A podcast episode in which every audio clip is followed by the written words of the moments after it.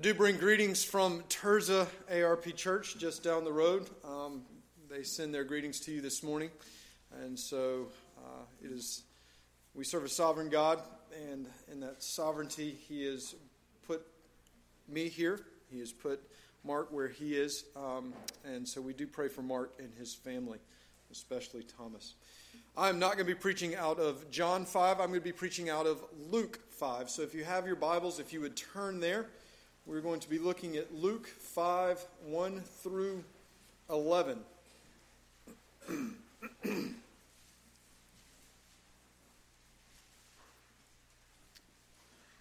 Hear now the reading of God's holy and infallible word. On one occasion, while the crowd was pressing in on him to hear the word of God, he was standing by the lake of Gennesaret, and he saw two boats by the lake, but the fishermen had gone out from them and were washing their nets. Getting into one of the boats, which was Simon's, he asked him to put out a little from the land. And he sat down and taught the people from the boat. And when he had finished speaking, he said to Simon, Put out into the deep, and let your nets down for a catch. And Simon answered, Master, we toiled all night and took nothing. But at your, at your command, at your word, I will let down the nets. And when they had done this, they enclosed a large number of fish, and their nets were breaking. They signaled to their partners in the other boat to come and to help them. And they came and filled the boat, both of the boats, so that they began to sink. But when Simon Peter saw it, he fell down at Jesus' feet, saying, Depart from me, for I am a sinful man, O Lord. For he and all who were with him were astonished at the catch of fish that they had taken. And so also were James and John, the sons of Zebedee who were partners with Simon. And Jesus said to Simon, Do not be afraid, for now you will be catching men. And when they brought their, net, their boats to land, they left everything and followed him. The grass withers and the flower fades, but the word of God remains forever. Let us look to him in prayer. Gracious Heavenly Father, we ask that you would revive us again or that we would not just be a people who hear, but we would be a people who hear and respond because of your Holy Spirit. So, Lord, we ask that as we hear from your word, or that your spirit would move in such a way that we would be moved to go into the world that you have called us to, to share the good news of what Christ has done in his life, his death, and by his resurrection. That we would be a beacon on a hill, that we would be a people sharing light, the light that is the light of men, to redeem us back to you. We ask this in the name of Jesus Christ. Amen. This is a passage that we are all familiar with, most of us since kids. Peter meets Jesus. Jesus calls Peter to be a fisher of men. And Peter goes, So be like Peter, a fisher of men. See, we want to take the easy road on reading of this passage. In reality, there's so much more. There are two things that we need to know right off from the very beginning. First off, is that this is a story within a story. If you turn to the first page there in Luke 1 1 through 4, you'll see that Luke is writing this letter to Theophilus.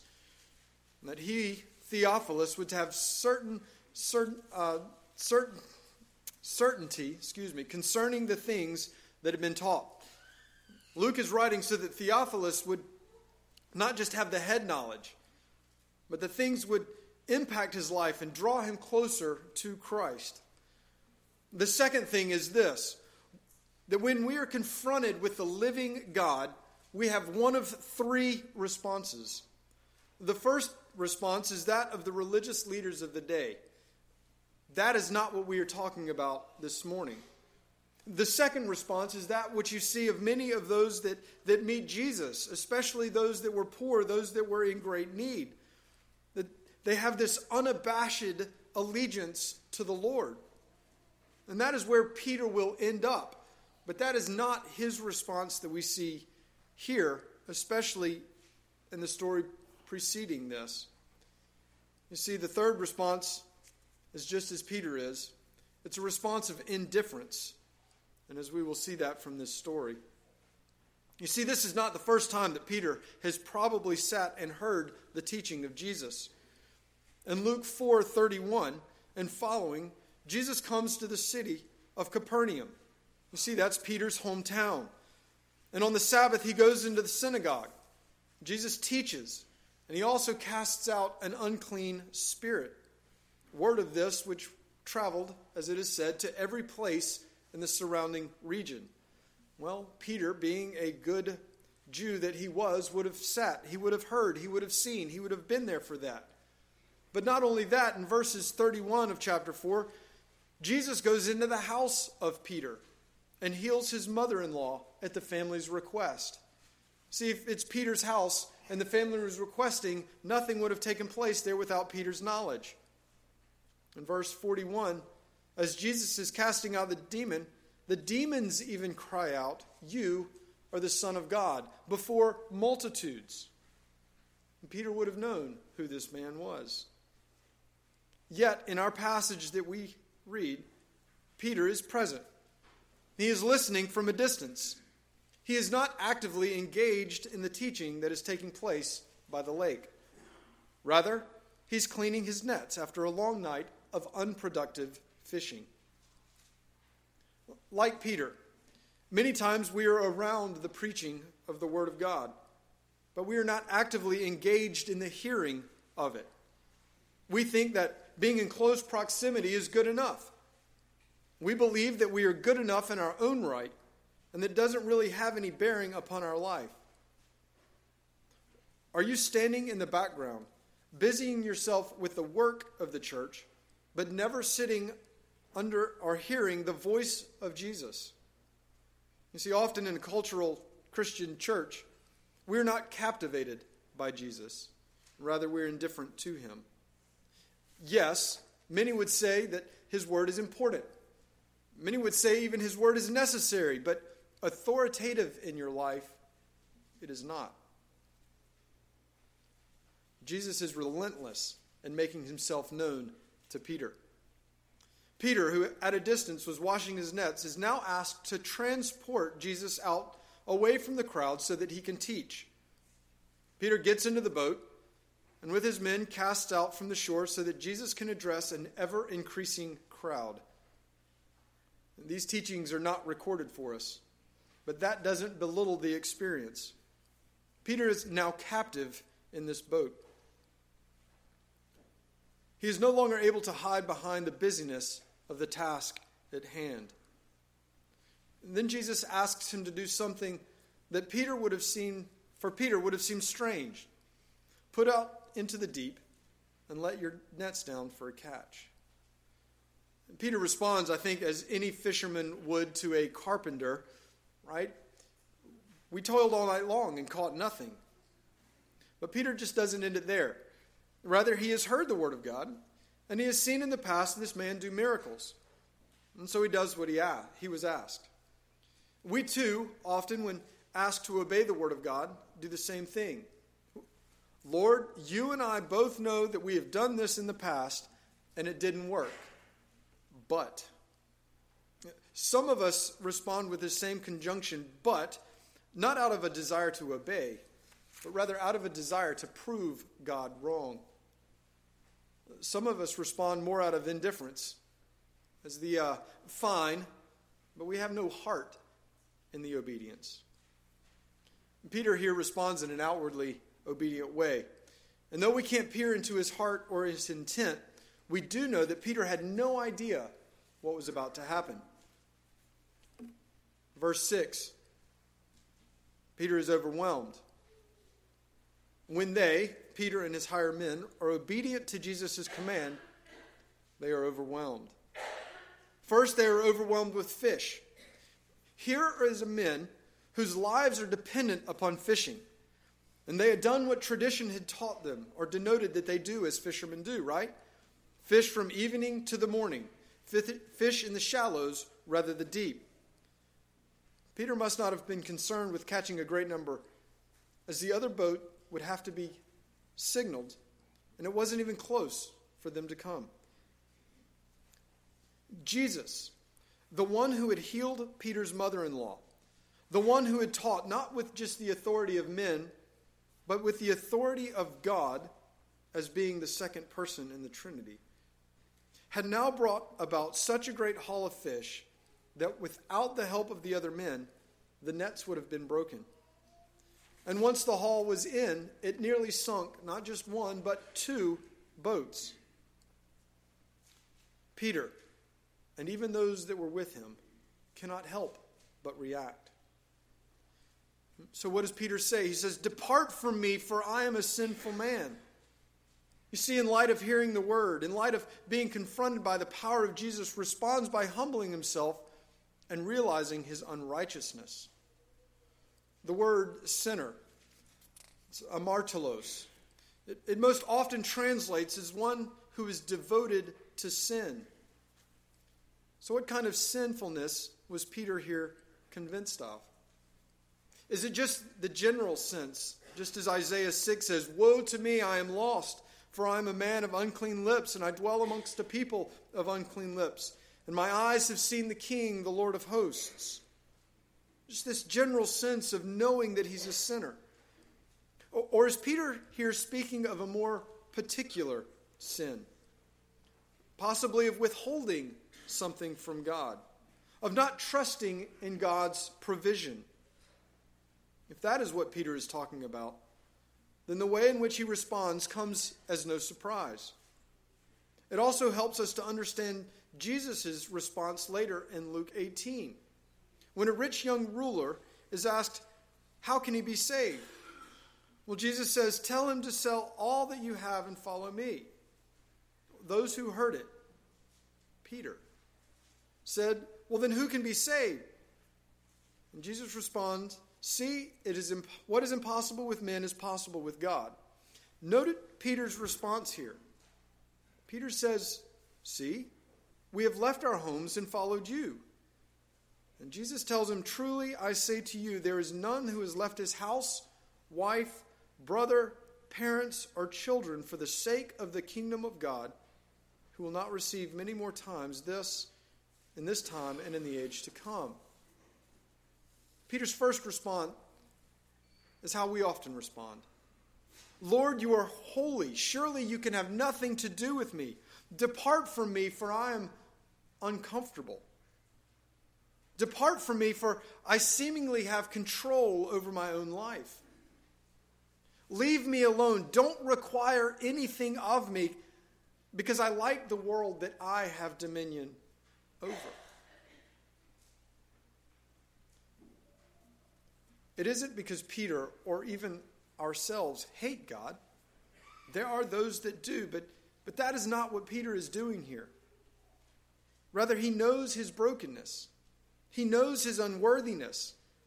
And in laying his life down at the feet of Jesus, is undone. Jesus. Jesus, how merciful a Savior. He responds not with chiding, not with reprimand, not with, see, I told you so, or as an associate pastor often does with his youth, was that a wise decision? But rather, he says, do not be afraid. What would Peter have to be afraid of? Being face to face with the one who commands the fish to get in the net? Well, Jesus is just fulfilling the first command that God gave to Adam and Eve in the garden have dominion over the fish of the sea and the birds of the heaven? Or was it that he was afraid of the greater teaching, the great teacher who just revealed himself by teaching Peter in the very profession that he thought he was proficient at? I think it is those things, but I think it is more than that. Jesus goes on to say, From now on, you will be fishers of men. Peter was confronted with the Word of God. Jesus himself, as John 1 says, Jesus is the Word of God. He was confronted with the power of God, a bounty of fish greater than he had ever seen. And Peter knew everything had to change. I believe that Peter was having a hard time letting go of his business, letting go of everything that he felt he had control over. Up to this moment, he had a love for what he thought would be lasting family, a job, fish. And because of that, he was indifferent to Jesus. But now everything changed. We're the same way. We are grasping into the things that we think we have control over, right? Our work, our family, our church, the traditions that we know, our culture. And finally, being confronted with Jesus. Being confronted not with an idea or a preconceived notion of him, but being confronted by the true and living second person of the Trinity, Jesus. We must respond. So, what is our response to Jesus' command? Come and follow me. It would be presumptuous of me to believe that everyone in the hearing of this is a Christian. And if you are not, if you've never responded to his call, I invite you to come. Come, lay your life down at his feet, receive forgiveness, receive grace, repent of your self righteousness, and receive his atoning work. There's another group, though, that is being addressed here. See, remember, this is a story within a story. Luke is writing to a brother in Christ, Theophilus. There is an indifference to Jesus within the Southern Christian church. We like Jesus. We like to Facebook about Jesus. We like to talk about Jesus.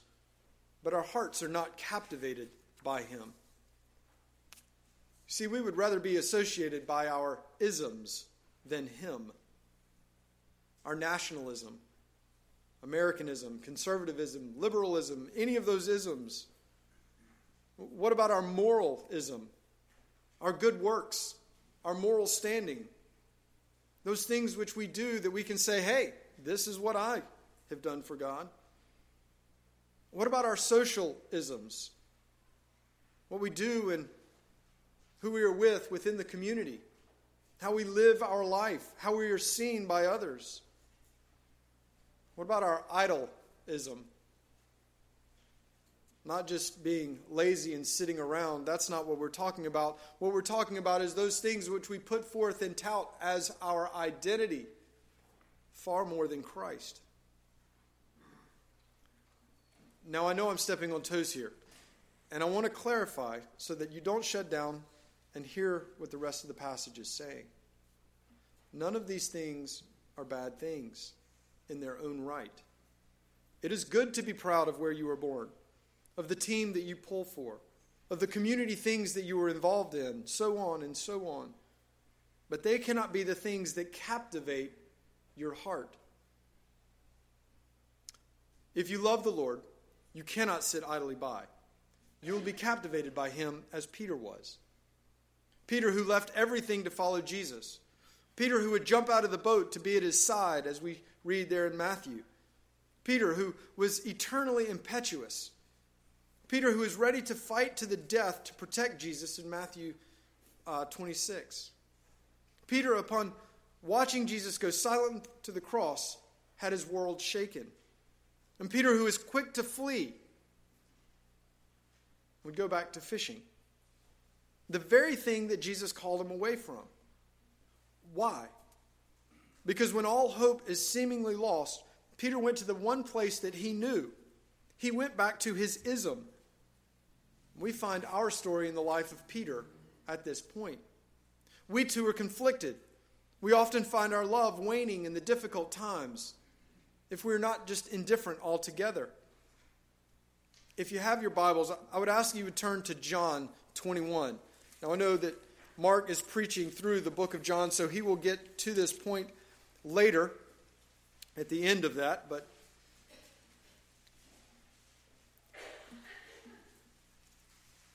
John 21, but go right above that into chapter 30 of chapter of, verse 30 of chapter 20. It says, Now Jesus did many other signs in the presence of the disciples which are not written in this book. But these are written so that you may believe that Jesus is the Christ, the Son of God, and that by believing you may have life in his name. Did you catch that? It's not so that we have some future life only. No, it is that so we have life in his name. Then it is to make the point more real. John records the interaction between Jesus and Peter over his love for fish. That's what chapter 21 is about. Jesus appearing. It's like the young man. The young man who one day changes his appearance. He begins to groom himself. He might put on cologne. He might put product in his hair. His pattern of life has changed. He has a sparkle in his eye. He wears a sheepish grin on his face. His friends and parents know what is happening. His heart has been captivated. Just talk to Jonathan, right? It's right there. He just proposed. His friends and parents know what's happening. One who, who penetrates his every thought. Every song on the radio reminds of, of him. Every beautiful thing draws him into remembrance and the delight of. Why? Because he's in love. And nothing can put out the flame that now dwells in his heart. See, that's what takes place when Christ captivates our heart. All things are pushed out. Just as the young man who's now in love is longing to get married, so too it is when Christ comes, he redeems, and all other loves are pushed out. See, young, that young man goes from indifference to an impassioned pursuit for the affection of the one whom he loves. We have the same Savior. The same one who raised, who said to Peter, Do not be afraid, is the same one who to us says, Come. We who often tell Jesus, Depart from me, for I am a sinner, have the same Lord who tells us, Fear not. Come, follow me unabashedly.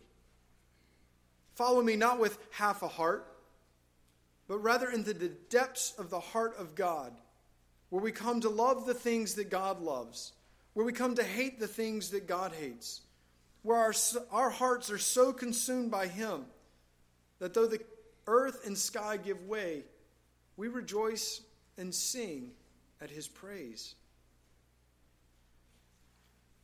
Friends, the truth is that, that many of us live within the walls of a building, in the body of a church in America, and have sat under the words of Jesus. And not so that we just sit here and say, those people, I want us to seriously ask the question of yourself. I put myself included in that group we have seen his hand at work. But are we indifferent to him? We may trust him for salvation. But all we really mean is that we don't want to die and go to hell. We are happy for him to hold our future in the palm of his hand. We just don't want him to have dominion over our life now. Like Peter, are you sitting at a distance, watching? Listening. But what he has to say, who he is, what he has done, has no real bearing on your life. Are you not willing to let go of the comforts and control of what you know, what you love? You see, you have no plans of Jesus messing it up. You've got this. You know what the traditions call for. You know the right answers to say. You know what the demands are of you and you know how to fix it. You say, Yes, Jesus, I've got this. Thanks, but I can handle it. I will call you when I need you, though. oh, beloved, how wrong you are.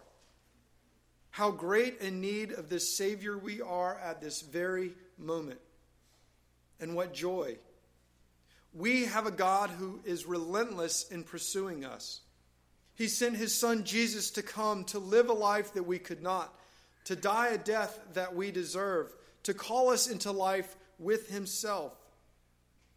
We could not come, we could not become impassioned until the Spirit awakens us, as we read in Ezekiel 36.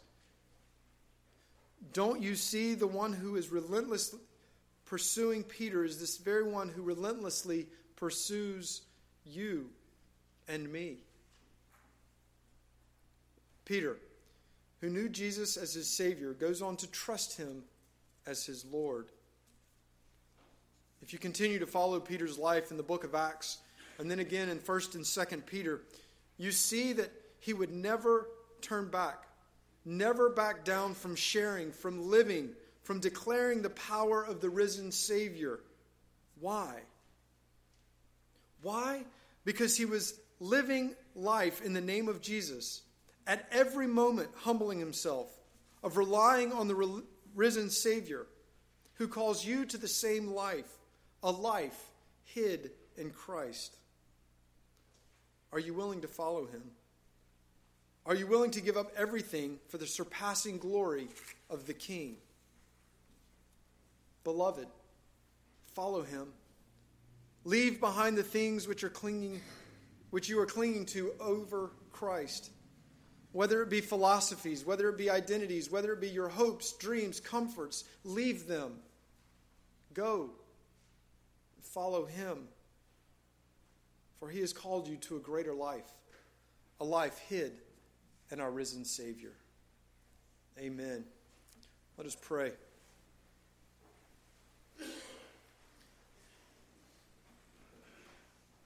Almighty God, you who loved us enough to send your Son,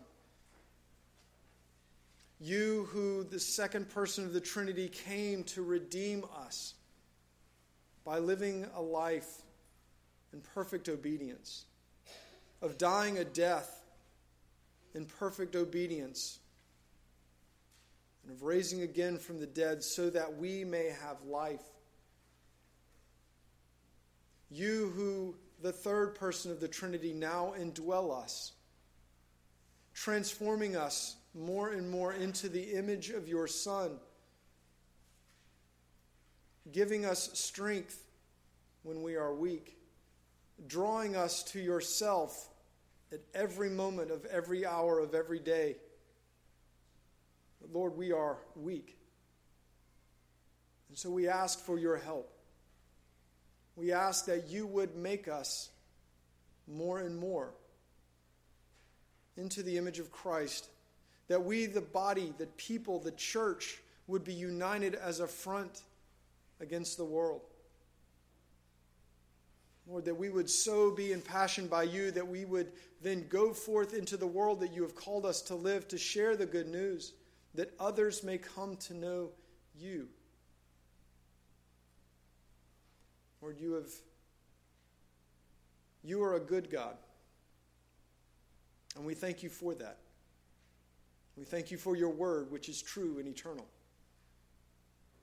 So, Lord, we ask that you would make this done by your Spirit for your glory alone. In the name of Jesus Christ, amen.